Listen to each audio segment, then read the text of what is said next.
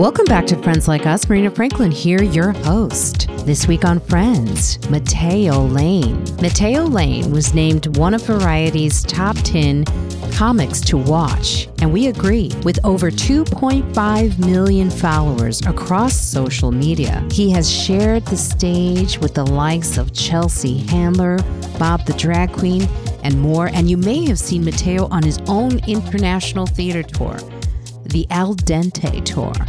Matteo can be seen on Netflix's queer stand up special Standout, as well as the comedy lineup, and has been a guest on Jimmy Kimmel Live, The Late Late Show with Stephen Colbert, and The Late Night Show with Seth Meyers. Matteo is a skilled artist and a pasta aficionado. Matteo has also painted a mural for the Obama's headquarters in Chi Town, but that is nothing on his designing the logo for Friends Like Us.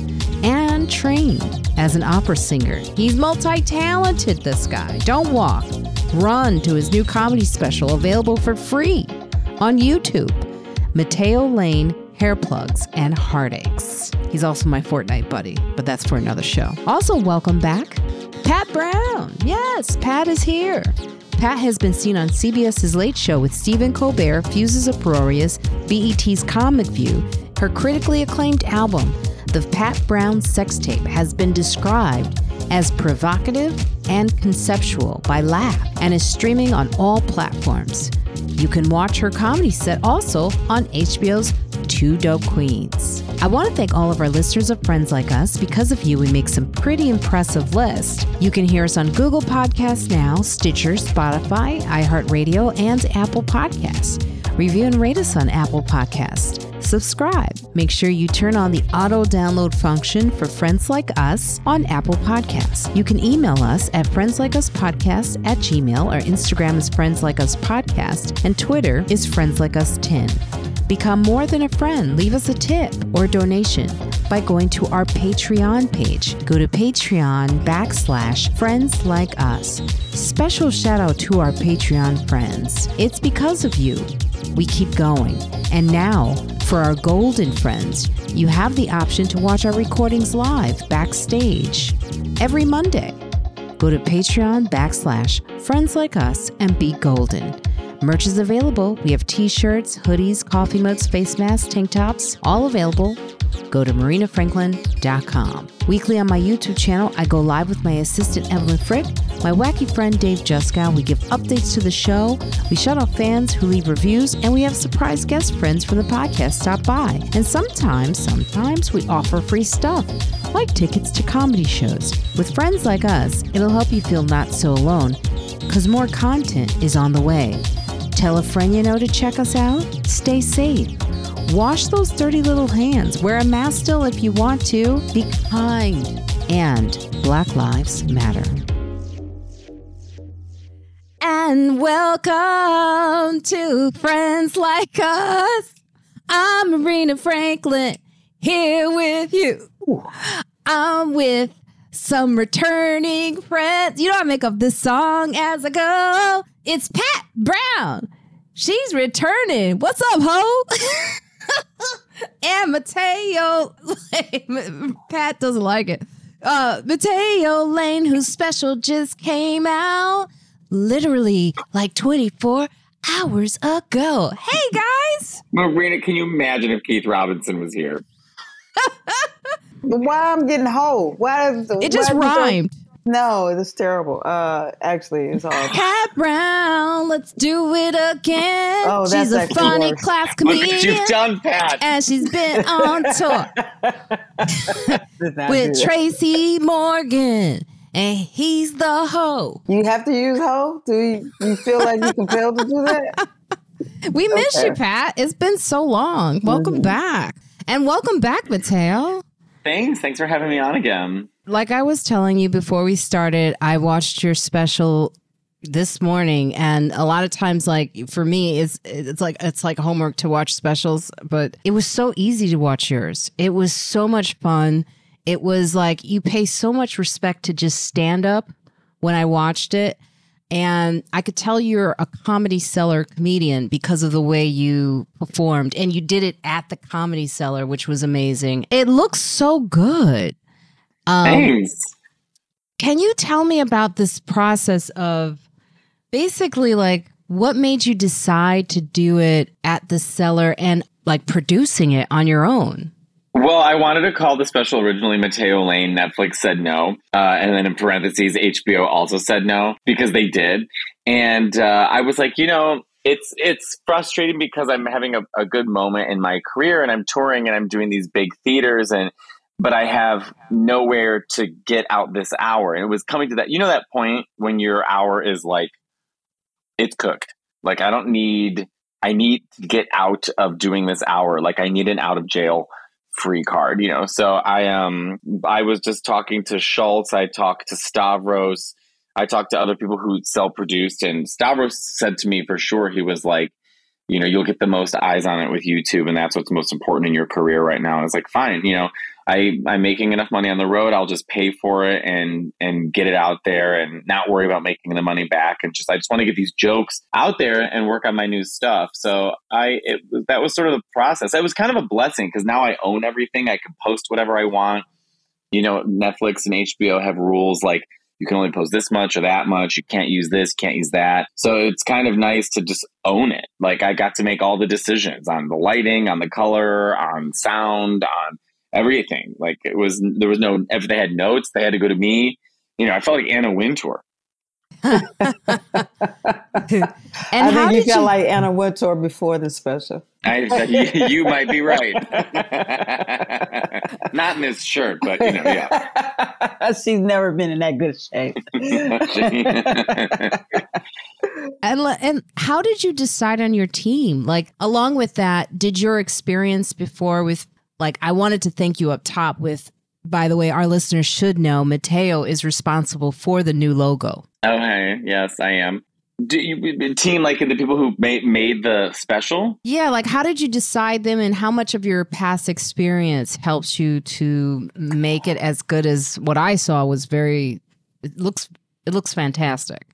Well, I will say, I mean, I am a decisive person, not to sound like Anna Wintour, but um, I think it's really helpful to be decisive. I know how I want it to look. I know how I want it to flow. I know what I want to say. I know the angles that I look good at.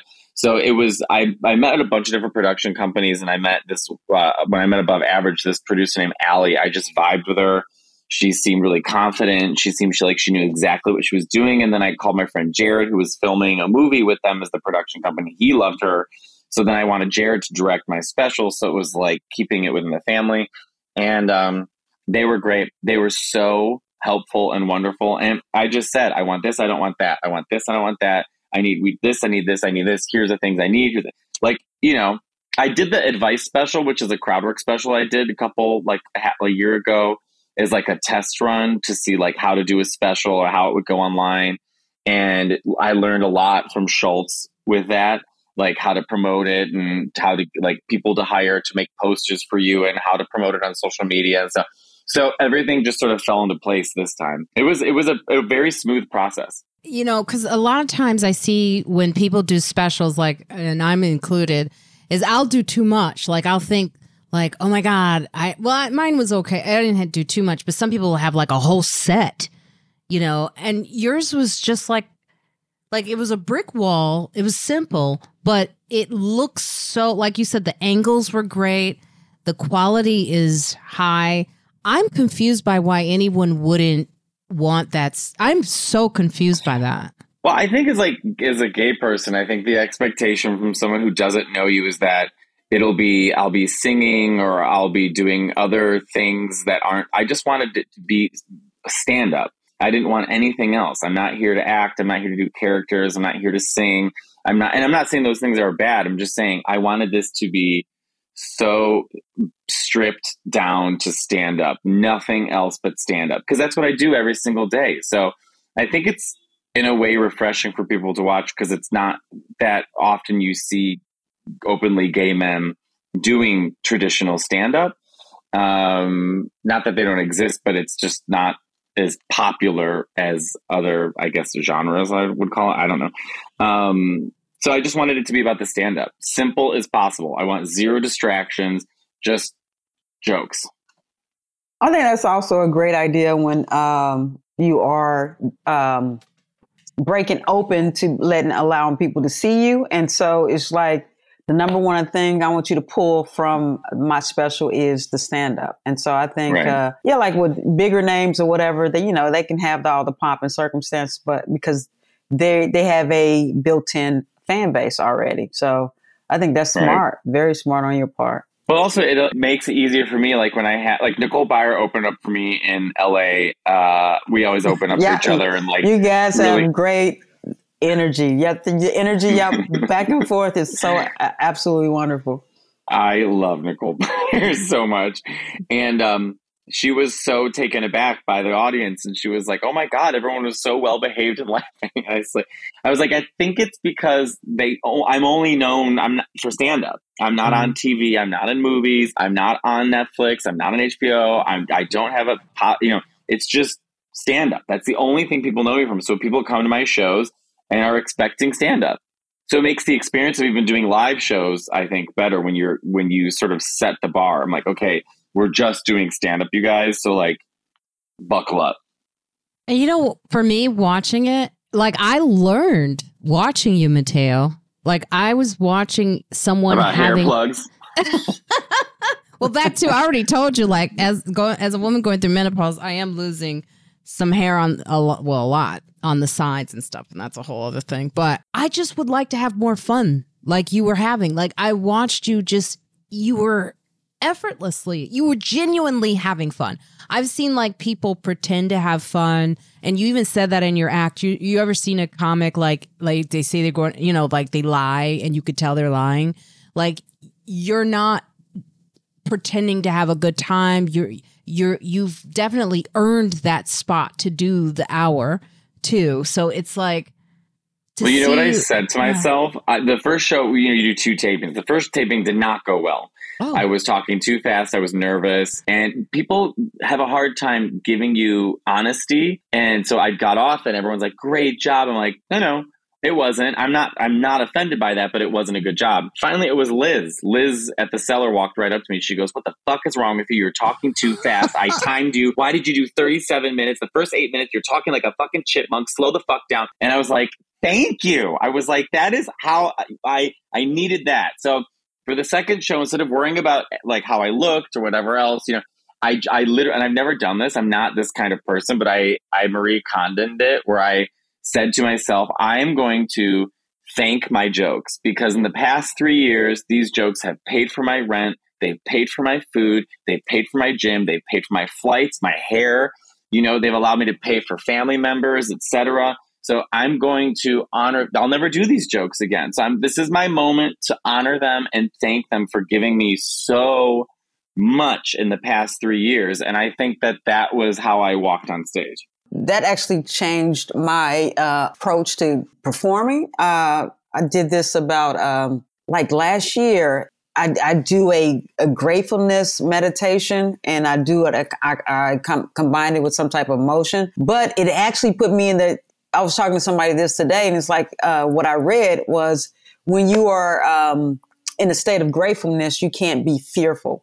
You can't be simultaneously in fear and grateful. So when you're in gratefulness, you're present and uh, you're connected. And so that probably puts you in a very just real place. And because it is, it's, it's been night and day for me. And when I've started doing that, and it's just like the, the best thing ever. So good for you. Yeah, thank you. I I, I felt that way. I felt well, I, when I was in a grateful state of mind. I felt very connected, and I was just having fun. I really was like a different, like a night and day, first to second show. Mm-hmm. It- Uh, I was going to ask this question real quick, Marina. You didn't think you were having fun in your special, or you didn't have fun in your special? You weren't having fun, and why not didn't as much you? as Matteo. I would. I had I, streamers on stage with me in case I got bored. Had streamers. yeah. I mean, I did it uh, like like Matteo was talking about, like the two tapings, and a, a lot of our listeners probably don't know. Could you, can you explain why they we do that? Like I, you know, Just for safety. Yeah, You, know, you, do- you film the same Mhm. hours so that you can use some parts from others in case something goes wrong or you do something wrong. And, you know. Yeah, so like the second one, I would say I was much looser than the first one too, like on my taping. But I, I think maybe for me, I was not as grateful in that moment. Maybe there was a lot of things going on that I was not sort of happy about. And I think that where Matteo, what I really love about what Matteo is doing is that he owns it. He's investing in himself. Mm-hmm. He he's it's all him, and so that's where I, th- that's what I saw coming through. And I think like you know it inspired me. That's what I learned by watching you. Matteo. You want to become a comedian?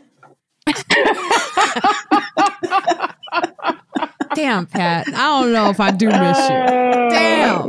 All the listeners work, are going, yeah, Pat. Yeah. I'm, I'm sorry for calling you a hoe, Pat. I'm sorry. You should I mean, I, you're making me sound much more noble than it really was, Marina. It was literally because no, everyone really had good. shut the door in my face. I had no options. But a lot know? of people and, don't do that. Uh, people shut the door in my face, and I don't know if I've rebounded quite that quickly there was there was a kind of liberation when um, there was a liberation when they said no because it was like you know what? I don't ever have to listen to a casting director again. I don't have to try and suck up to Netflix. I don't have to try and be anyone's friends. Like it actually allowed me to be totally myself. And also in that process I started realizing like comics aren't we're not competitive with each other. It's the people we're auditioning for or casting all they pit us against each other. Get rid of them. And I don't think there's a more supportive group of people on the face of the planet that's than true. comedians. So it's like, I don't know, it kind of like I don't know. I also view stand up as like, I don't see acting as more important. I don't see other, I see stand up as just as important as being in a movie. I take it very seriously. I've turned down a TV show just because I was touring and I didn't want, I, mean, I was building up to the special, etc. So I don't know. I, I take stand up really seriously, I guess. Mm-hmm. So Pat, like you're you're hearing this, and are you preparing for a special yourself? I am, and uh, what I was going to uh, say, Matteo, uh, I think that's the first show that everybody gets nervous because uh, Tracy did his special and he had me open for him for the two shows, and uh, and both of us, it was like we were both nervous. We were both running through our material. The second show, our both our second shows were just amazing. He had amazing uh, special, and I had a a, a good twenty minute tw- chunk you're there, it's the moment, and you're like, ah, and then, then the second show's like, oh, I can relax now, I can breathe. And so that's how it was. And it was just like really wonderful. But um, he gave me an opportunity to, uh, I've been working on my material uh, for the last year and a half or whatever. So I'm just ready to put it out there. And I'm like you in the sense that I feel like um, I'll get the nose from the, the whatevers, even though I have maybe a connection with him because I'm not widely known. But I'm I'm completely planning on uh, uh, self promoting uh, and putting it on YouTube because I want people to get to know me. And if that means giving away a, a special, that's fine. Because this is what I do, and I feel like acting helps you get more eyes on you. But the love that has always been for me is stand up. Being a stand up comic has always been my love. And I, I tell people all the time, like, I would have quit this long time ago because it was like a drug. And I said, like, unlike like other drugs, um, people would have told you to get off of it by now. You know, uh, he's like, no, get off of it. It's the worst thing ever because you know you don't have no money. You, you know, uh, you don't you losing teeth. I don't know, all these kind of things. but you would have gotten off of it by now. But I enjoy it so much, and it's nothing better to me in the world is to write a joke and to have to be able to perform it on stage. Yeah, I agree. It's pretty thrilling. Yeah, it is. Well, I also want to ask you, like, because Pat brings up a good point of like preparing for a special to put on YouTube. Matteo, you do a lot of work on social media and you and you spoke to Andrew Schulz, who was helpful. Like are there any tips that you don't mind sharing about how oh, I'll share sort of, everything. Oh please. I mean uh, it, it sounds more complicated than it is but literally uh, 2 years ago I I couldn't sell a special or tickets. I mean like I was supposed to do Miami a Thursday and a Friday and the day before they're like you've only sold 21 tickets and so I, they canceled. And then a year later, I sold six shows out. Whoa. So, and it was literally because Andrew's like, take the hour they said no to. cut it up, caption it, make it look clear, have good cover art, you know, and I'll treat I'll teach you how to do it. So every for the first month or so I would send him a video and he would critique it and I would fix them and then post them. Then you learn yourself sort of what to do. And then um, you know, that hour lasted me a year. That's I mean, if I'm doing two posts a week, one post a week, a year. And it just like kept going up and up and up in numbers and ticket sales kept going up and up and it was like this is crazy. Then eventually I hired my friend Chris Cazo to film like we're going to do a cooking channel on my YouTube channel and then we're going to do stand up. And so he films everything. I pay him salary. He gets money off monetization with YouTube. So it's like an incentive for him to also be like a part of this and working towards this. And I love working with him and he's saved my life too. But it's basically it. It's like you just sort of schedule things out and we're going to do a cooking show this Wednesday and the next Wednesday, and then focus on stand up. You know, I, you know, you just kind of work it out like it's your own little business. business. But yeah, but it was crazy. I mean, to see to go from 150,000 followers to 1 million. Yes, I saw that. Less than 2 years was a lot. And it, mm-hmm. you, it doesn't dawn on you until you walk on stage and you, there's 4,000 people staring at you and you're like, how did this happen? So wait a minute two years ago you had 100 150,000 followers and you, you still only getting 21 people in seats in, in Miami? Really? They yeah. were pictures, right? They were just photos. Yeah, I wasn't. It was all me nude. It you know what was nude. funny Thirst about photos. that? That oh, Miami, okay. that Miami story. I went to Miami in January, and uh, this Italian guy walked up to me at the pool, and in Italian was like, "Are you Matteo Lane?" I go, "Yeah." He goes, you know, I just want to let you know I knew you were coming to Miami uh, like two years ago, and I called the club and I said, they said, I said, you know, I want to get tickets. And said, well, we think we're going to cancel the shows. And he goes, how many tickets do you need in order for the show not to get canceled? They said 25 tickets. He's like, so I bought 25 tickets to see you, and then they canceled it anyways. And I was like, that is Amazing. so nice and such a full circle. Yeah, and then we took pictures at the at the pool and stuff. But I was like, oh, so he's the one who, you know, mm-hmm. yeah. Isn't that crazy? That is crazy. No, and then I think, does he get I free tickets for life? Wonderful. that's crazy. Like ordinary people fandom crazy. Like I was reading his book, and I think it makes a it, it makes a great point. It's like you don't want just fans, you want super fans, and super fans, no matter who they are, you rather have uh, you know six super fans than 60 regular fans. Because a super fan will do those kind of things. They always tell their friends about you. Those those six people will get you you know 60 to 70 other just other people filling up your room. So that you want super fans people that really love what you do and i think that's it's just amazing how uh, people are i love that i love that story yeah, it was sweet. And he was, you know, he's from Italy. He's like, allora, Matteo, eh, possiamo fare una foto insieme? I'm like, yeah, of course. Yeah. How are you? Are you walking the streets and people? Because I know we went to that Italian restaurant and this guy comes over and he was like so starstruck. What? How are you dealing with that? Because like you're a celebrity. I am not a celebrity. I wouldn't be in a one Matteo. bedroom if I was. I, uh, yeah, I, I do get recognized every day this one guy came up to me at the gym today. He was like, "Oh my god, Matteo Lane." I go, "Yeah." He goes, "Where did you get your hair transplants?" oh, that's so smart. I said in New York, and I gave him the doctor's name. Um, yeah, I mean, I, I get recognized. It's nice. It's it's interesting. Like now, I have a boyfriend, and so when we walk around, like even when we were in Mexico together, people were stopping me, or you know, and he, he, it just you know, I don't know. That that's that can be kind of people take pictures of you like I'm eating lunch and then they take like tag you on Instagram like Matteo Lane's here at lunch. I'm like, God, now I have to have like good posture all the time. yeah, that's like, what I'm thinking, right? Like, yeah, I'm like, I just want to be a lazy piece of shit. So it's nice. I mean, people only say nice things. Like, no one's like mean or anything. So. Mm. Mm-hmm. How did you decide the material that you like? You you talked about like having fun and like you wanted to be like stand up. Just like, be honest being honest. I got hair transplants and immediately started talking about it on stage. Mm-hmm. Just, be, just be totally honest. I just, I just, I learned that from Liza Treyger actually, Andrew Michael, two Chicago people that I started with. And I remember being fascinated by watching them literally talking to you and then walking on stage and nothing changed. If they were angry, they were angry on stage. If they were happy, they were happy on stage. Like whatever you are, use that energy with your jokes. And it was just so honest. I remember thinking to myself, like, I really, li- I really respected that.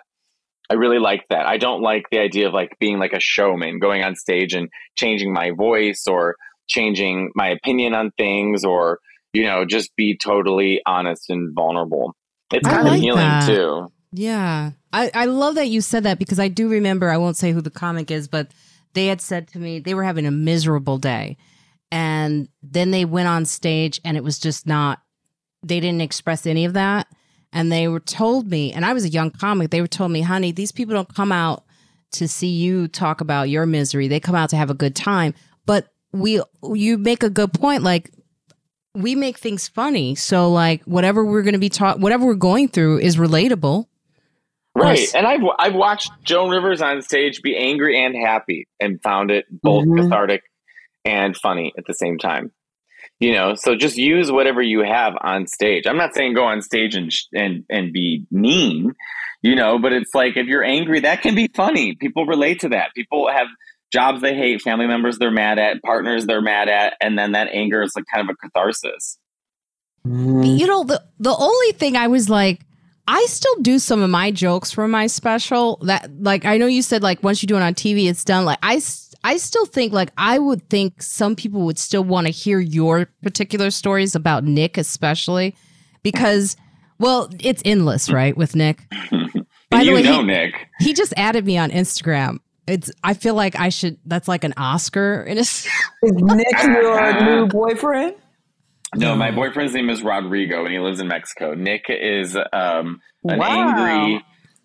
Nick is an angry homosexual who sells real estate in New York City, who wears women's blouses, is six foot four, and sounds like Squidward from SpongeBob. Okay. And we all play we play Fortnite together. We do. We play we play Fortnite with each other. So Marina knows. She knows how Nick can be. He can be very um mean. Yes, but it's mm. so it's like it's a fun mean. Yeah. And a lot of yeah. times I agree with him too. Well, yeah, Nick usually he's like Judge Judy, where the, he does the right thing, but it comes out in a mean way. Mm-hmm. Yeah, but I love the way you do his voice. I love your impersonations. I love the, you know, it's just, it's definitely one of my favorite specials this year that I've watched. And I've watched a few. I love Wanda Sykes. I'm loving Sarah love Silverman's. Wanda. I need to watch um, hers. I haven't seen it yet. Uh, Sarah's? Yes, I heard it was amazing. Oh God. You know, like just watching Sarah, like and I was on the road with Sarah, but just watching it come to fruition on screen, it transforms into a different thing on screen. Like, you know, sort of like in you know, she's definitely performs to the camera. Mm-hmm. And there is an actress in her that comes across when she's performing that I, I learned a lot from her too. Cause like I watched one of my sets recently from the cellar. I'm picking at my face. I'm doing, I'm doing, I'm, I'm basically picking my nose. I don't know what the hell I was doing. I actually told Liz, I said, thank you so much for sending this because I didn't realize I was like, I'm so mm. comfortable up there that I forget, oh, yeah, it's a show. You, you know, you mm. are in front of, you know, deliver. So, you know, sometimes we get too comfortable, all of us. We're up there and we're like, oh, yeah, I'm not in my living room. Yeah. So Pat, so like you preparing for your special. You, I am. and you're hearing from Matteo. Are there some things that you just like as far as social media that you're going to start doing now, or? Um, absolutely. Uh, I feel like um, that is where I fall short, definitely. And um, the thing about it is, though, and and I've been um, talking to other comics that are doing uh, pretty decently on social media. It's just that uh, having a plan and, and and making sure that you execute that plan every as religiously as you were talking about, like twice a week. I think that you said, or uh, at once a week or whatever. Because I have a, a, old special that I want to re um, uh, a release, re-release on YouTube, uh, which was a really good special that was filmed here, and I paid for it and all that. And uh, so, just so people can get comfortable and with me, and so when I do the next special, then it's like, oh, I had something. It's also uh, something that I uh, I heard, I read, and uh, works too. He's like, if when somebody finds something of your, something older of you, or something that uh, they just found you, and they like you, they want to find more of you. So if you already had one special, they're going to, you know, they're going to scour the earth to find something else that's on you or another special. So that is what I'm, I'm, I'm betting on. But definitely this summer is all because I'm off the road now. So this summer is just dedicated to me figuring out my social media plan, what I'm gonna do, and uh, re-releasing that that special. So when I do the next special this fall, that they'll have something like, oh, we like that one, so here's this one, and okay so that type of thing. So definitely, this summer is uh, it's so funny. I have a I, I have a girlfriend and she's in Charlotte, and uh, and I was just thinking about you. I was like, oh, I don't feel so bad. Your your boyfriend's in uh, Mexico, but uh, uh, that we were giving each other our summer goals, and that, that was one of the summer goals is to you know just actually really work on the business of um, Pat Brown the comic. That's so awesome. I will be calling you, Matteo. I'll be calling you. Call Pat. Call me whenever you want, please. I would love that. Um, and, uh, I and also I'm gonna get some tank tops. Yeah. I've got tons. I've got tons and tons. You look I've got great. some Golden it. Girls tank tops, Whitney Houston tank tops. Oh, you have Um, some Golden Girl tank tops. You gotta tell me where to get that. I love the Golden Girls. That is like my all-time one of my favorite shows. Same. I'm obsessed. My aunt Cindy b- bought me one of my favorite tank tops from Target. It just had the Golden Girls on it. She sent it to me in the mail. I was like, That oh, is I love amazing. my I aunt. love. Yeah. But I, I'm doing. I'm taking the summer off too. I've been touring for three years. I'm like Mhm. share. I'm like it's enough already. Yeah. I'm like I'm just. It's enough. Like actually, I did my last show at the Cellar the other night. Uh, before I, cause I go to Italy really off. Thursday. So you're not. I'm saying I'm just off the road, but No, you're no, really I- off. You I'm going to Italy Thursday. So I was like, my boyfriend was in town, and then I go to Italy. So I was like, okay, that will be my last cellar spot until July. July, then I'll be back at the cellar regularly. Okay, I got you. But I had five shows that night, and by the fifth show, I was like, I think I need a break. Like I need some time away from all of this to just get my brain normal again and But live a life. You know, Th- that's what it is. I was about to say that you have to have some life to talk about on stage, and so if you're not, if you're committed all your time to just touring and uh, and shows, you're not going to create life. So uh, new life. So uh, that's good for you. That, that- wonderful. But uh, for me, yeah, it's off the road and uh, definitely just in the clubs now and uh, uh, sharpening my material. I was telling because my girlfriend, she's in Disney with her family, and she's like, keeps saying, you know, she'll call me and she's like, our room is ready. I was like, I am not flying anywhere, girl. Uh, you got to come up here. I told you when I'm off the road, I'm off. So come see me. So that was her, her thing. It's like, no, not even you. You got to come to New York. I'm not. I'm not traveling anywhere for the next two and a half months. I think that's smart. I mean, people don't realize how much we all travel, and it's exhausting. It is exhausting. Absolutely. Oh my God. You guys are, okay, go ahead, but you guys are entering into one of our hot topics about Marlon Wayans removed from United Airlines flight. Did you see that? oh yeah, that? why? But why did he get removed? So actor Marlon Wayans hit out, kicked out hmm, at United Airlines. Keisha's back. No, no, my assistant put hit instead of ki- that was me going. I got someone to talk to. Okay. Um, actor Marlon Wayans kicked out at United Airlines following a heated exchange that got him kicked off a flight just hours before he was due on stage. The White Chick star. I love how they do that. By the way, they bring up the credits we may not want them to bring up, but, But also from 2001. yeah, he just the white- released the special on Netflix, Right. and, and so they went back to that one. I guess that I was It's like. Lindsay Lohan. They're always like Mean Girls star Lindsay Lohan. That was 20 years ago. it's it's like, uh, is there a formula where they they do that? Because it's like they all were doing that. Um, it's called Shade. I think so. It's- I absolutely think so. Yeah. Yeah. So the White Chick star recounted his horror travel experience with fans on Friday, telling them that he had to miss his performance in Kansas City over checking a bag. And he says, Bro claimed I had too many bags, so I complied and consolidated them. He was like, Oh, now you have to check that bag.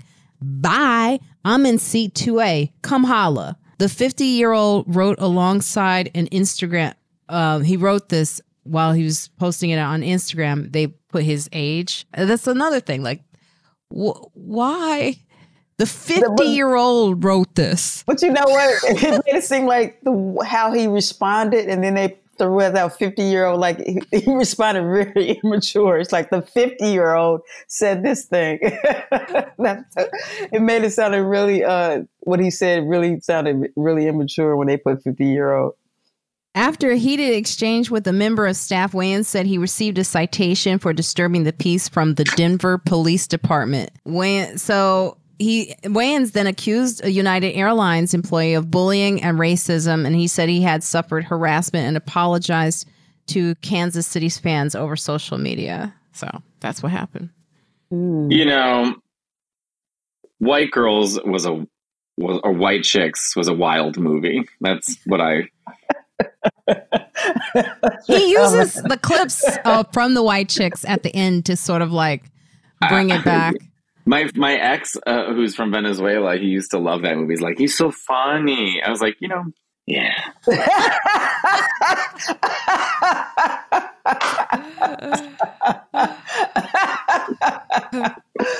uh, but do you think this is legitimate? Like he says, this was harassment, and I will make enough. He sounds like a Karen, actually, and I will make enough yeah. noise to be sure all my friends and family and peoples stop flying at United. This will be a corporate matter. Black people, all kinds of race. Anyway, I won't allow this. it sounds like he didn't get his way. Yeah, I, I, it sounds like this, but I'll give him the benefit of the doubt just from the sheer number of miles that he travels, and you don't hear stuff like that about him. I don't know him at all. Uh, but I'll just give him the benefit of the doubt because, uh, you know, sometimes they can be a little, you know, particular about bags and stuff for certain people. But, um, and I, when I say certain people, I'm just saying not knowing that he might be a somebody that's on in first class because they definitely treat you shittily when you're not. But everyone knows who he is. That's the crazy thing. Is like everybody everyone see, knows. Everybody to see white chicks. I did not see it. I personally made it a Maybe point. Maybe they were surprised he wasn't a white chick, and they were like. so this I'll, can't I'll be the same. About he, the him and the agent might not have seen eye to eye on something or whatever because it happens. I mean, tone or whatever, and then they're both traveling. So you know, the the agent, you know, could have been in the air a long time too. And so I just like it could happen to the degree that like you like you want to start a this is the only problem I have. You want to start a movement because somebody was rude to you. You want to say, uh, everybody don't fly American airline because this one person was rude to me on this certain day at this certain particular time. That person could have been having a bad day too. So it happens. And so that's the only that's the only thing I would have fought him for is like making it a some type of uh, you know, this is Martin Luther King moment. Man, get out of here. It's just a yeah, person. People do day. have bad days. Yeah, yeah, you're exactly. right. Now, Stace is saying I have 2.5 million miles on United, and will say some of those ga- agents get a little full of themselves. You know the saying, "Power is like jam." The less some people have, the more they have to spread it around. Just glad my conflicts with those United folks don't make headlines. Mm-hmm. So yeah. yeah, I usually fly Delta. I, oh, you know what? We had someone on who asked, "What is up with Delta people? They are so protective of." I love Delta on a level that hey, is, I'm with you. I'm I, with Delta too. I, I I don't know. They got me my points, and I'm not. I'm not. I'm with them. I'm going with you. I'm with I'm you. Not, I, as of late, they there's. I mean, I've noticed some slipping, uh, but yeah. I mean, I, I told Jessica Kirson when I you you pay for first class seat, and then the way they hand you the food is like they hold the tray at the front of the plane and then just throw it at you. I was like, okay. you know. But I'm always nice. I'm always nice, and you know, a lot of the flight a lot of the flight attendants recognize me and they're very nice to me, and I take pictures and stuff. So like, I'm always nice, but sometimes you get on the flight and I'm like, like I got I flew JetBlue I was like, I'll fly Mint. Like Mint's nice, you know, and it's cheaper. I like so I JetBlue. flew- are you about to say something uh, about JetBlue? yeah, the the flight attendant I, t- was. It was as if I screamed like the worst thing at her, or like like like ripped her scarf off and stepped on. Like I I can't imagine like what I literally sat down and she came over and she was like lunch. And I was like, what did I do to you? You know what I mean? So I got I got her, I charmed her. You know, I was like, I'm gonna work through this. We're gonna work through this together. You know, I'm not gonna yell at her. And I said, Oh, I said, Well, what would you prefer? Is there anything you like? And she was like, I mean, the lasagna. I was like, Well, I'm definitely getting the lasagna. Look at my mustache. I was like, but I'm worried about the chicken. And then she started to like laugh, you know what I mean? And then then I was sort of like on her good side for the rest of the flight. But I watched her slap another person. I mean, it was rough. I'm teasing. I'm joking. I- I'm joking, you guys. But Yeah. let me say this too. So uh, also, uh, come on, let's honestly admit that a lot of first class people are buttholes, and so you know they treat them like they're servants, and uh, without you know due respect. So you know it goes both ways, I think. Uh, but you can be a little tired of uh, you know that that first class type of entitlement that comes with lot Sure. of people. Yeah. But they don't know me from Moses. They don't know how often I fly first class if someone bought me this seat. And I'm being nice. I'm saying, you know, Yeah. Hi. Well, I'm not saying there's justification for her being rude to you. I'm just saying that uh, a lot of times they are people are being rude to them, and sometimes as humans we react. And Well, it's the thing been is, like, on uh, extra this whole year. We've seen nothing but flight attendants just had have had enough. Mm-hmm. That's why I'm always not, I've even though I'm like I'm complaining behind their backs, which is I think um what was Kathy Griffin say? She was like, I was raised right. I talk about people behind their backs. She's like, I never understood in the real world when like if you want to say something to me, say it to my face. She goes, I'd rather wait until you leave the room. It's freer for me. so, but I've, I've never been mean to a flight attendant. I've been so nice. One time I got my chair didn't work. You, you pay all this money. My chair didn't work. My TV's so small. It's like I've got cataracts. The food was horrible. And I just said, they came by, I was like, it's like, hey, how's it going? I'm like, I'm going to be honest. I'm like, it's just, I, I fly every week with Delta and these, this, it, this is rough. It's a seven hour flight and I have no TV. He's like, we fucking hate these flights. I hate them and I can't wait till they get rid of these planes. I'm so sorry. So he kept bringing me snacks. Oh well, that happened You know, to me too. brought Uh, oh, that happened to me too. Uh, the we were coming to Red Hot back with Tracy, and um and my television didn't work, and then something else did happen, and whatever, and then the guy just came back there. He said, "I am so sorry, all this is happening to you," and he just gave me points, and I was like, "Oh, nice, thank you." yes. Mhm. Sometimes you can you can turn it around every now and then. I never do, but it's good when it happens. Um, She I never did. I don't. Oh, Marina. Marina knows herself so well. I never do. Um, but I, you know, you you brought up such a good point about like comedians that like Kathy Griffin, and you know, this is Pride Month, and I'm just curious because now we have because I, I Kathy was having Griffin, this. right? Okay. Well, I was just I was saying like she's she's the queen of the gays. And I was those having two- this conversation with like just recently, like with Mugga and with uh, my god, I'm forget who else. Oh, Sarah Contreras, and they were talking about how there's like everyone is so sensitive now. You can't say certain things, and I was like, well, no, there, you know, that's while that's true, there's also a a a new crop of comedians who are at the table now. So we've got to recognize that and understand that they're they're at the comedy cellar table now, whereas they weren't before. And so, and then I have this article about inside the UK's first LGBTQ comedy festival. We can finally make jokes at our own expense. So, uh, and they're talking about how it feels, you know, that even today organizers are reluctant to sign up you know, more than one queer act at a time. Some of the largest comedy platforms in the world, such as live stand up comedy specials on streaming services, are being dominated by the likes of Dave Chappelle, Rick, Ricky Gervais, who seem intent on punching down against trans people specifically. Where do you feel that comedy is going for for your community and who was who inspired you? Like, because I'm thinking, like, was there anyone that stood out to you that could speak to what you know you're doing now? Well, I mean, I as a gay comic, is that what you're asking? Yes. Go ahead. Um, a couple things. One, I think even though we may not agree with what everybody says, we do need different voices in comedy. I'm not saying I agree with it, but it's like you don't want to go in a museum and look at the same painting in every room. You know, some people have different life experiences and speak on those life experiences. Now, that has nothing to do with punching down to people, but I also I do not believe in controlling people's speech. So the only thing I'm in control of is what I say. And I tend to just sort of lean on things that have happened to me that I can speak about that have happened to me.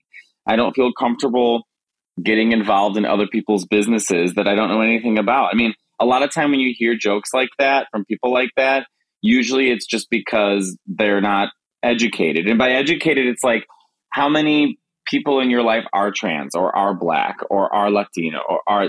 So if the numbers are really small and you have all these high opinions about it, something tells me that it has more to do with your own insecurity. But I can't psychoanalyze all these people. All I can do is say what I'm going to say on stage and hope that that permeates out there for people who need to hear it. But um, yeah, I don't know. I don't know if that makes sense. But um, and then my other thing too is people who I I never saw a gay man do stand up till I was 23 years old. I'm not saying that they weren't there. It was not available to me in the northwest suburbs of Chicago. I never saw a gay man do stand up. I've seen Ellen, I've seen Rosie, I've seen Wanda, I've seen Margaret Cho, I've seen seen tons of queer women. Um, not once. The first gay man I saw do stand up was Bill Cruz. It was a an open mic in Chicago. So I didn't think it was uh, available for me. I didn't think that stand up was something that was available to me as a gay man. I thought it was like sports or something. It was like this thing that was gays were the butt of the jokes. You are not welcome. And I was really, I really surprised myself when I started doing stand up. I was doing it with predominantly straight people, and I really was surprised at how people in comics don't care about your sexuality; they care about how funny you are. And um, I mean, I've gotten the sly comments here and there, but uh, yeah. And the first person I ever heard speak positively about gay people in my life was Kathy Griffin. Mm, I never heard anyone say anything positive about a gay person who wasn't gay ever until Kathy Griffin. I was 15. So imagine my my the psychological damage that that does to you. To you have to wait till 23 years of your life to see that it's possible you can do stand up. It was wild. Right. Uh, for me, I would say that um, what I battled when I first started, I didn't. Uh, I'm older than you, uh, Matteo. So I definitely didn't see anybody gay doing stand up, and so I wanted to do stand up, and so it was just in me. My mother's funny, my father's funny. I just it was just something I just felt uh, compelled to do, but and it was all male, majority all male, and so what I just tended to do, and I I, I found like I was the advocate for that point out things that were misogynist or point out things that were homophobic and trying to do it in a way that uh, didn't make people think I was gay, but although everybody probably thought I was gay, but uh, we're always the last mm-hmm. one. we never think they know until yeah. someone's like, "Well, no, I, I, I, think you know to a, to a degree."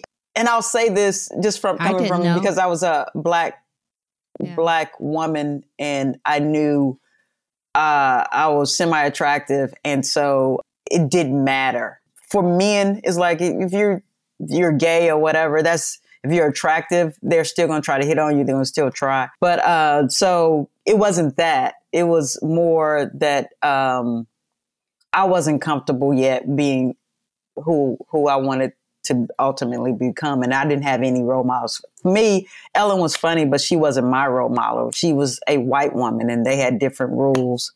Uh, I didn't see anybody like me uh, doing stand up. So and then I was in the Bible Belt when I started. So when it came down to, and I started saying to myself, you know, I'm having relationships and I want to just be open. And I felt like I was a very honest person and it was just killing me not to be just myself on stage, who I was. And so I said that's why I was going to move to New York and I was going to be ultimately out when I got here. I wasn't going to pretend anymore. And so that was my thing. It was it wasn't necessarily because I saw anybody. It's just that uh, I wanted to be out. But the thing that I love about where we are now is that a lot of just women and, and, men can talk openly about their experience about like from you know like if you're 15 years old and you're gay uh you don't have the backlash that you know of uh you might have some of it but you definitely have more you also have people that are advocating for you or supporting you too where when i was gay at 16 i couldn't tell anybody. I couldn't even feel like i could tell my best friend. So uh, that's what i'm happy about and i'm happy about like even with Dave Chappelle and his transphobia, I feel like there is a backlash to that. It's like people growing up like, well, I have friends and I have family that are gay, and this doesn't this feels old timey to me. That's the thought of you know somebody can be be, this hateful in the sense that you're saying it like, oh, I'm I love these people, but I don't want them to exist, basically. Um, so I feel like the backlash to that to his his special was good. It shows that we're we're changing and uh, our sensibilities are changing. What we expect is changing from our society, and I, I feel like that's wonderful. Everybody's not going to change, and uh, Dave Chappelle is a fifty-some year old man, so you know he's at this point in his life where he's you know yelling at people to keep off his lawn. So uh, you know, uh, so it's it's it's time for a new um, breed of comic to talk about what they whatever they want to talk about. And I think that's wonderful. I love and I'll be using that. I love what you said about it's like you go to a museum, you don't want to see the same painting all the time. So yeah, and sometimes you know hearing people's uh, different opinions, whether you like it or don't like it. At least I know where they stand. I will take truth over lies any day, even if I don't mm-hmm. agree with it. I just mm-hmm. I'd rather you be honest with me. But I think especially all three of us here are used to growing up and hearing um, horrible opinions about who we are just as people that mm-hmm. at, at, some point in your life you can't let that control you anymore i'm in no. control of what i say on stage i know that i have a spotlight on me and i'm just going to try and do the best that i can i'm that's all you can do i that's love true. that so then do you find like questions about like dave chappelle like should stop like in interviews like when people ask like you were just saying it takes the spotlight light away from you I'm not, I'm not so worried about that. I mean, it's mm-hmm. like I think it makes sense why people are curious about it, but it's it's it's a stupid question, usually by like a straight reporter or something, right. where they say, "What do you think of Dave Chappelle?" And it's like, "What do you, what do you think I'm going to say?" You know what I mean? Like you'd have to be real stupid to to think that I'm going to be like genius. You know, and by the way, Dave, you know, but and I want to say by the way, Dave Chappelle is a great stand-up comedian. There's mm-hmm. no if, ands, or buts about that. But mm-hmm. what he's chose to focus on in the past couple of years, you know, it's not for me. Mm-hmm. And I think you're right, Pat, where it's like, you know, it really it's not so much that it's like condemn him and this and that. It's just like the the worst part for him is that it does date him. Mm-hmm. It does make him look like he's um seems old. Yes. You know what I mean? And I'm not saying that they stop evolving. To, stop evolving. Right. And next it's also lazy. I was well, telling the them part that too. It's like I, if I talked about McDonald's seven specials in a row, people would be like, "The fuck, dude? We already heard your McDonald's jokes." Like this mm-hmm. guy, it's like you said what you needed to say, or you felt you needed to say already. Mm-hmm. I'm tired. When things evolve in the world, as a comedian, it is a gift to us because now you have to craft the joke. You have to really think about it. Don't be lazy with the joke. And I and I was hearing some older comedians and I'm just like you just sound it you're not only wrong, but you just sound dated and stale. Yeah. Mm-hmm. And so, like, figure That's the bigger fear for me, by the way. The offensive thing is like whatever. You know what I mean? We are always mm-hmm. going to be walking the line. We're always going to be, you know, whether we think we're not. There's always, you know, comics. It's our natural instincts to just how close can I get? But to sound dated is my biggest fear. It's like you, you a guy walking around in some pleated Carter, uh, corduroy. The teachers, like high school teachers. Pants. And you like said yourself, you you still have them. right. You still have these.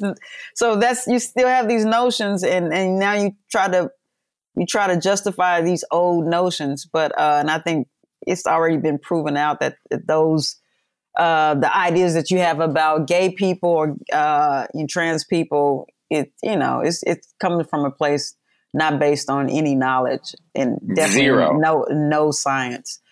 Zero um, knowledge.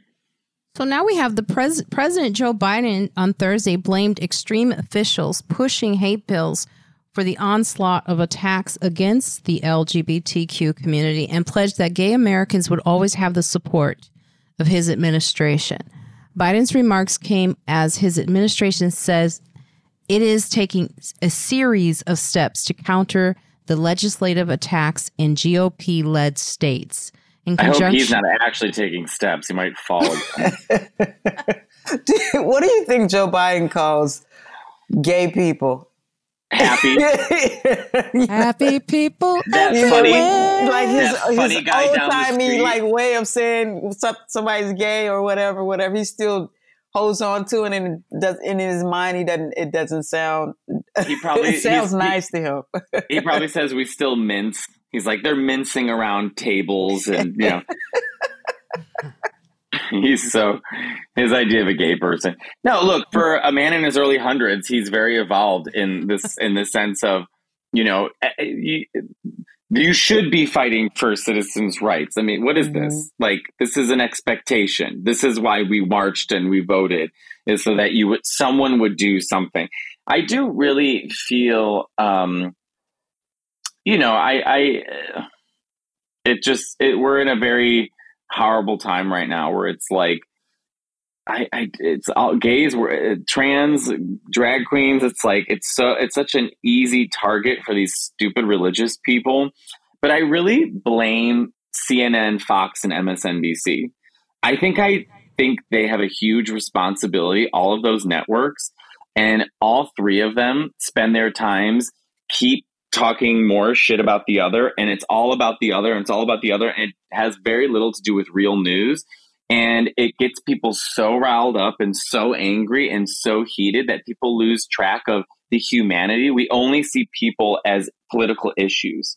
You know, so people aren't even seeing trans people for being people because they're told by Fox or CNN or whomever else. It's like this is a political stance. And it's like mm-hmm. it's it's not. We have to stop looking at life as everything is uh, on the ballot. We have to look at life as in these are human beings everyone is a human being people you don't agree with and people you do agree with and let's start meeting each other in the middle because if we see each other for being a human then we're probably going to be a lot less angry towards one another but right now it's just such an easy scapegoat for people to get votes and for to get ratings and to get views and this and that and all these politicians who are just saying we hate trans people and, and drag queens and all this stuff and trying to rile people up and make laws about them. They don't realize that this political topic, they have families, they have a mom, they have a dad, they have wives, they have husbands, they have kids, and you're ruining people's lives. And it's sad. It's sad that that's how, uh, from the outside of America, we look so desperate and so like destroying ourselves from within. It's sad. Yeah, I would say this well, about that. Um, I feel like the the and I agree with you about the news because I feel like the news doesn't actually uh, report news. Uh, they make news, but uh, I, I, think this is always this has always been going on. This has absolutely always been going on, and it's just another politician that, gra- that uh, grabbed the banner of like a, a, a social issue that let's rally around this. They did this uh, when the uh, Bush did the whole uh, "Don't Say Gay" bill. Uh, not Bush. Bush did uh, the. You're talking about DeSantis. No, I'm talking about Bush when he did a bill. I remember when they. Uh, it was like a family first or some bullshit couldn't mar- made sure that you couldn't get married and uh, so i remember they came to black churches and they actually paid black churches for pastors to talk about that in their pulpit about you know not uh, making sure that uh, people didn't get married and how you know, and how sinful it was that gay people would want to get married. I feel like this has always been going on. But what I what they don't report is the backlash of all these bills. People are actually protesting these bills. People are actually coming. And That's the thing that you start to think that, oh, uh, this is what people want. And it's not, that's not the case at all. People are actually fighting against these bills. And uh, people are actually fighting against the Don't Say Gay bill. The people are actually fighting against, you know, banning uh, books and CRT and all that stuff. But they're not reporting on the backlash. And that's what I have a problem with. And getting back to Biden, I just, Biden, uh, I don't think he should run, but if he runs, I'll definitely vote for him because Biden made me um, what I will forever love about him, and it was a a video clip or something. Oh no, I think it was a letter that he wrote to his son. His son that you know. Oh uh, yes, uh, I remember that. Yeah, and about his you tears know, and yeah, and his dr- his his drug use, and he was so human. And I, he was so human. He just loved him. He just didn't know what to do. But he's like, I'm to be with you. I'm supportive. And me as a, a, a person that has, you know, uh, substance abuse, uh, abusers in my family. And I understood that. And I also understood in the way that how my mother loved me when I told her I was gay too is like, I don't understand this thing. I don't understand it. I don't understand what it is, but I I do know you and I love you. And I feel like that he conveyed that to his son in that in that letter. And he will always have my my admiration for doing that. But and maybe that's why he can understand LGBT people and whatever because like if I love you if I care about you I might not know what it is to be on drugs. I might not know what it is to be different but I know I love you and I know that comes from a real place and I have to honor that. And that's what I'm honoring every day when I'm trying to show you that I care about you and I'm trying to get you well. Or uh, I don't see the the world doesn't see you like I see you, but I want to honor you because I love you and I know you are a a, a loving human being. So um, he would always have my support. Uh, just for that, I, I don't know why. Do you know what popped my head throughout this whole conversation? Mm-hmm. Where the fuck is Melania Trump? Oh, I've been wondering. I've been wondering where she's been this a lot. Like she's been, she's just angry. She's probably yeah. just off, like doing. She's like, you know what? Fuck this motherfucker. I'm gonna she's take like, care of Barron. Slovenia. I'm gonna take care of my son. Mm. Make sure she's not good. going back to Slovenia. She has tasted America. She is not fucking going back to Slovenia. She's in Miami right now. right, she's living she's it just, up in Miami. She's living it up in, with a pool boy and uh, just having a great old time. And uh, Brandon's like, "Who's that man? Don't worry about it, son." well, you just just so you know, it says in USA Today that Biden is regarded as the most LGBTQ friendly president in history. Mm. I thought that was interesting that they put that in there. When they talk about Biden, like that's one of the things I get nervous as a comedian when I see comedians talk bad about Biden or any jokes about Biden because I'm like the alternative is really not good. Um, and so politically, I just don't want to trash, even if I say a little bit about him in a way, I'm like, no, no, no, don't get me wrong, because the the bullet points of what he's done is good. To Pat's point, where it's like, why aren't we boasting and celebrating all of these wonderful things that have happened, or laws that have been passed, or legislation that's been passed, or things that the you know the Democrats are trying to do? Instead, we just focus on what Fox News is saying and Trump. Mm-hmm. And it's mm-hmm. like, okay, this is we're our own worst enemy. That's why yeah, you got to really watch. Are you got to watch PBS NewsHour. That's the only news that I watch. Mm-hmm. that is good. Yeah. It's and just I, the news. I mean, I guess I'm, you know, a part responsible for putting like articles like, but I do find this interesting. This Facebook is loving this man's honest depiction of drag queen story hour and like people's perceptions. Like they keep throwing that into. Well, by the, the way, I, I, would say the percentage of drag queens that want to read a book to a child is probably so fucking small. I love that this is national news. Do you see what I'm saying? Right. It's, yes. It's yes. national news. I I know a plethora of drag queens, and their number one goal is not to impress a four year old. They don't tip. So I don't understand. they don't tip. like, like, I don't so understand funny. how we got here that like the Republicans think that like the agenda of the drag queen is to read them Dr. Seuss. Like that's crazy to me. Mm-hmm. It doesn't matter how few drag queens to kids. It's just so horrible because uh, if you actually have a conversation with somebody that's genuinely opposed to drag queens uh, reading to kids, and you start asking them questions like that the article made mention of is like you have these kids in uh, little girls dressing up in you know these uh, pageants and they all made up like that and you don't you don't have any problem with that or do you have problems with cheerleaders teenage girls wearing these scantily dressed outfits and you're talking about grooming and what's what are we doing to our our young women but see, sometimes, sometimes, Pat, the problem with that is that's the response they want. We're giving into their game, right?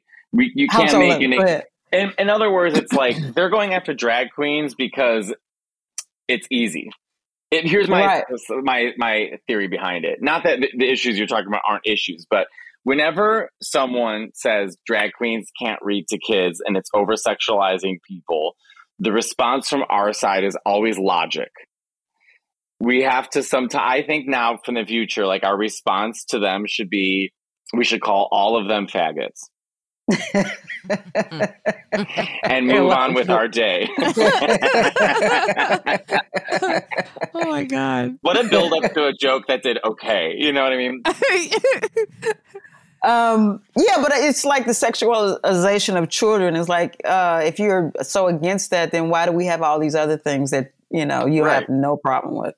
Uh, I agree with you because we definitely do overthink it as Democrats and uh, uh, fine. But it's just like, come on, you you can't be that stupid. And yeah, people can be very much that stupid. So everyone's an idiot. I mean, we yeah. see this every single night on stage. You ever ask someone what they do for work? They panic. Well, Target is facing backlash and controversy over removal of LGBTQ plus pride products in 2023. In June, most companies show support community by releasing or including pride products, logos as a part of their marketing. Some companies use the profits to support the community, while others are rainbow washing.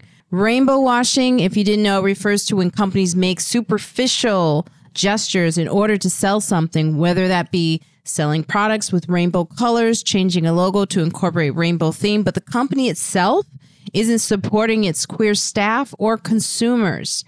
This could be donating to anti LGBTQ plus organizations or political campaigns, not hiring or supporting queer employees, or not donating any money to support the community. Now, not all companies rainbow wash. In fact, several big brands have donated profits from their Pride collection to support. Um, they've mentioned is it Teva and Abercrombie and Fitch have donated. Oh, Nike- Teva, that is the shoe of a lesbian. And Nike, they better, so- they better give back. Nike sold their Be True sneakers and they donated 625,000 to uh, you know grant recipients.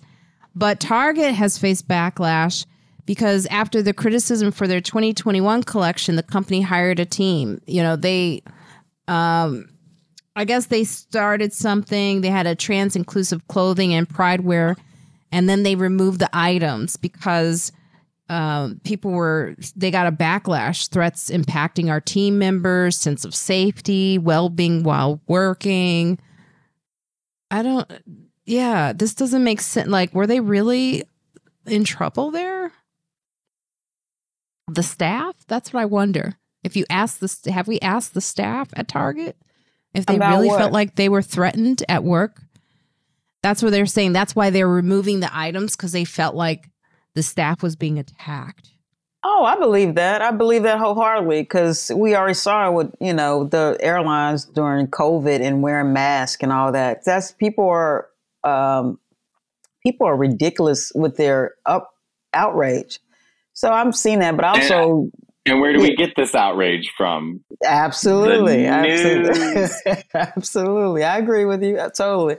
But yeah, people are absolutely uh, uh, uh, terrible when it comes to their imagined outrage about um, rainbow colors, and it's just crazy because what happened last year? And gender fluid bathing suits. That's what they were. They expressed outrage over. What's, what's a gender fluid bathing suit? I've never seen one. I am I'm, I'm just wondering what that is. Is that a? I don't know. Is that a is that swim trunks without the bra top or what? I don't know.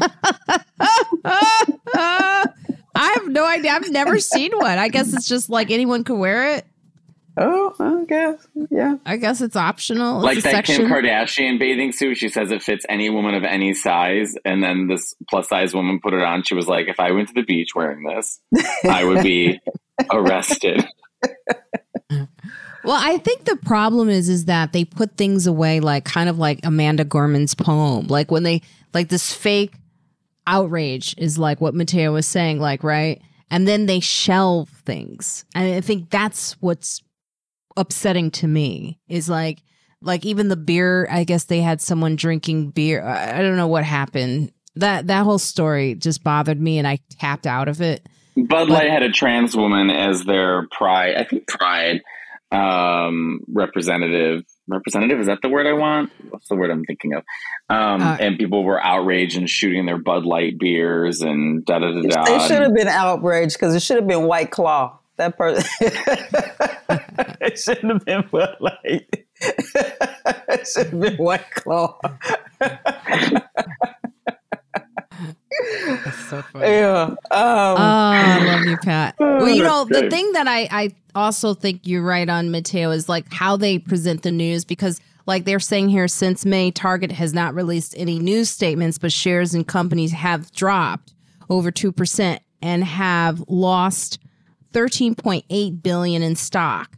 Some outlets like Fox News have reported those losses are due to the Pride collection. Not true. But others like CBS News emphasize the losses are a part of a large wave of retail. Like I watch stocks daily. So I know this has nothing to do with this. I knew Marina was going to find a way to talk about the stocks.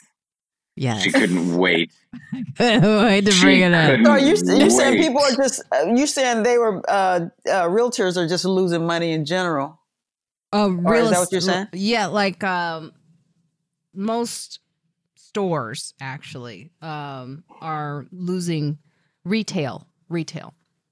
So like Target, Bed Bath and Beyond, you know, they you can see all the stores have been closing. It's not just because of you know, Pride Month or someone had a gender neutral bathing suit. But it's like the way they frame it is they want to point the finger at a group of people for whatever reason. And it's just not it's not right. It's not. We should just outlaw twenty four hour news cycles. I, no one needs the news twenty four hours a day. It's oh, enough. It was the worst already. thing. It was I the worst do. thing that happened. I watch it too much. Yeah, it's too much too much. It and it's much, all right. is and it's all negative. It's all bad, and it's all about trying right. to get a, a emotion because we've already figured out the ag- algorithm keeps you on there longer if you are outraged. We figured that That's out, right. and so the news uh, is following suit.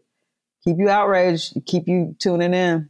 Some fun question. Well, one fun question I have is for you, Matteo. Is I mean, something that I've been thinking is, you know, I learned a lot from you with cooking pasta. Oh, go on.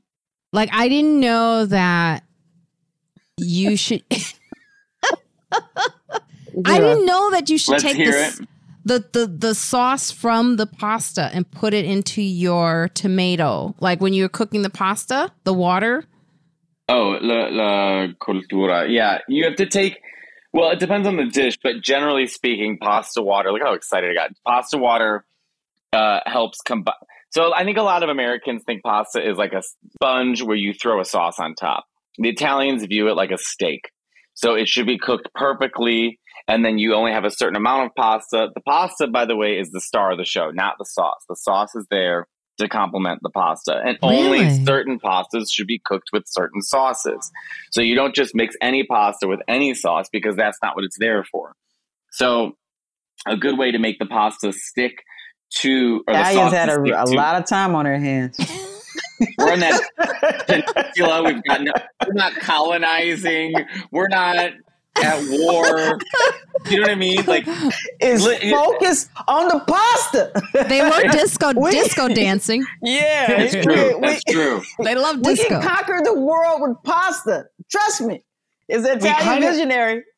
Like Spain, Spain and England, Portugal, they all colonized France. They all colonized.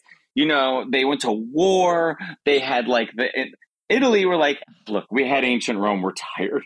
So you know, for the next, and there's, I mean, it's a peninsula, so they're they're not surrounded by any other country to tell them like, can you guys focus? So like, you know, they're just left to their own devices, and they're just they really they got they got down fashion, they got down cars, they got down food, they got down sex, they got down uh, opera. You know, they really kind of worked it out culturally. Culturally, absolutely, yeah. What you do with your pasta now? Oh, so oh, sorry, Oh, real sorry. quick. You, you Oh, want to make the sauce stick to the pasta? You take a little bit of the pasta water that has all that starch in it, And and, throw it then bring the it sauce. into it, bring it into your sauce where you bring your pasta and cook it all together. So that way it helps stick. Yeah, Okay. because I didn't know that. I started doing that because of Matteo, actually. Mm-hmm. I mean, you know, Rocco, who's a comedian in LA, he probably has his own like stories because he's very serious about his pasta cooking and his sauce. And Is And he also Italian? yes, Okay. Mhm. His name is Rocco. I can't imagine him being like, my Irish dad and I go to the bar and have some drinks. he gets crazy with Joe DeRosa about the way he does. Like Joe he'll say- DeRosa has no business speaking about cooking because he said that mozzarella doesn't belong on sandwiches. What a nightmare of a human being. what is your favorite pasta dish to cook? Carbonara. Carbonara or maybe amatriciana, but carbonara, I think, is so good. Ugh. How many Mhm. languages do you speak, Matteo? Oh, look at that. He's got I a mean- long list. Flu- fluent in English and Italian. I would say, I would English? say fluent. Come on. Well, you're right. You're right. Not with this Chicago accent. Um, Spanish and then some French and German. Wow, you're so talented. My God. I mean, you too, Pat. So um I'm joking. You know, Pat, you're brilliant. Um, we do have to get out. I want to thank you both so much. This has been an amazing episode that I'm sure many will be so thankful that they're listening to this. It's it's it's one of those episodes that's going to help people actually. Should Um, we tell them to go to so Target or no? Are we? Are, I should say ask for or the neutral, the gender neutral bathing suit if I'd you like do the go. ge- gender neutral bathing suit, please. Target. Please ask for it. So, Okay. Matteo, where can our listeners find you? You can find me at MateoLaneComedy.com. And for my new special, Hair Plugs and Heartache, available on YouTube free. Friends like us. Use your pasta water for your pasta to make it really good and creamy. Don't use milk and carbonara. Thank you. Ooh, yes. Pat, thank you so much. Can you tell our listeners where they can find you? PatBrownShow.com and uh, all things Pat Brown Show on uh, Instagram or Twitter. Friends like us, you don't have to worry about somebody telling you to get off their lawn. That's true. Well, no, that's not true for me. Oh, right. So maybe not. But Yeah. yes. So thank um I caught that. yeah, because I will tell you get off my lawn. I actually wrote a letter this morning because they were playing music in the back, and I Oh, was like, Madonna, cut, Marina. cut it out. Marina Oh, is the, the only worst. person in Manhattan who thinks she lives in the, the hills of Connecticut. yeah. It's so beautiful back. I was just telling um, my friend Lois, I said, I get to see the seasons change outside my window. In the wintertime, it's like no green, no leaves, no nothing. I can't walk around naked because I can see the other people's windows. But in the summer, it's like full bloom. It's like, it's a whole like ecosystem out there. Marina, you just explained seasons. but